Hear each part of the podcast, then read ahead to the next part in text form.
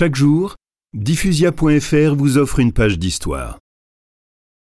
Christophe Colomb lève l'ancre le 2 août 1492.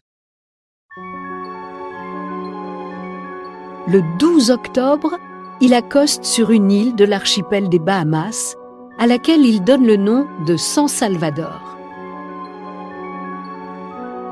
Puis, il revient en Europe en mars 1493. Et ce qu'il rapporte de ses expéditions n'est rien par rapport à ce qu'il en espérait. Ni soieries, ni bijoux, ni pierres précieuses, ni épices. Mais le coût des voyages s'avère finalement très modeste. C'était juste la mise à disposition de trois bateaux et de quelques marins.